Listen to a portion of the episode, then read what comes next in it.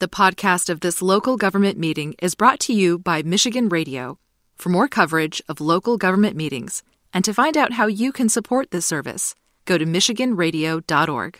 Hi, my name is Damar Joe White, owner of Huey D's Goodies. We specialize in gourmet cheesecake and cheesecake cupcakes. Huey D's Goodies has been established for about three years. We started the business back in April of two thousand nineteen, and since then we've grown. We're in six locations here in Kalamazoo: Midtown Fresh, Park Street Market, Harding's on ninth street, Chocolate Tea in Portage, Urban Winery, and then La Familia Cafe, located right here downtown Kalamazoo. Last year, I participated in the beta program here in Kalamazoo, which is an incubator program for Black business owners to pretty much help them elevate and get their business to the next level. In that program, they teach you on how to have the proper mindset to be an entrepreneur. They teach you how to set up your finances, you know, with QuickBooks, so that way you can track all your expenses and what's coming in and what's going out.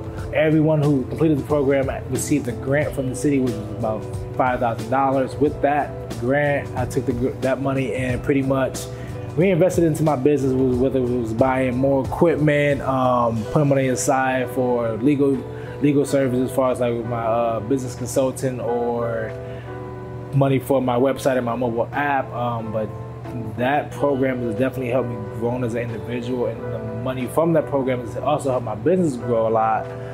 Like I said, providing me the money to buy more equipment and expand and buy more product, and just, you know, being able to stay afloat through tough times. We're located downtown. We rent out the First Baptist Church. Well, it was called the First Baptist Church. Now it's called the K N C Building. But I've been down here for about two years. And in that amount of time, I, I was able to, you know, get into locations, branch out, and get exposure for my business. I pretty much have, you know, twenty-four hour access to this kitchen. You know, I have a good relationship with the church members, the board members here, so we're on the same page. And they actually want to see me thrive, so they, whatever they can do to help me, they're all for it. I definitely encourage everybody to take advantage of the opportunity when opportunity comes, because it's definitely worth it.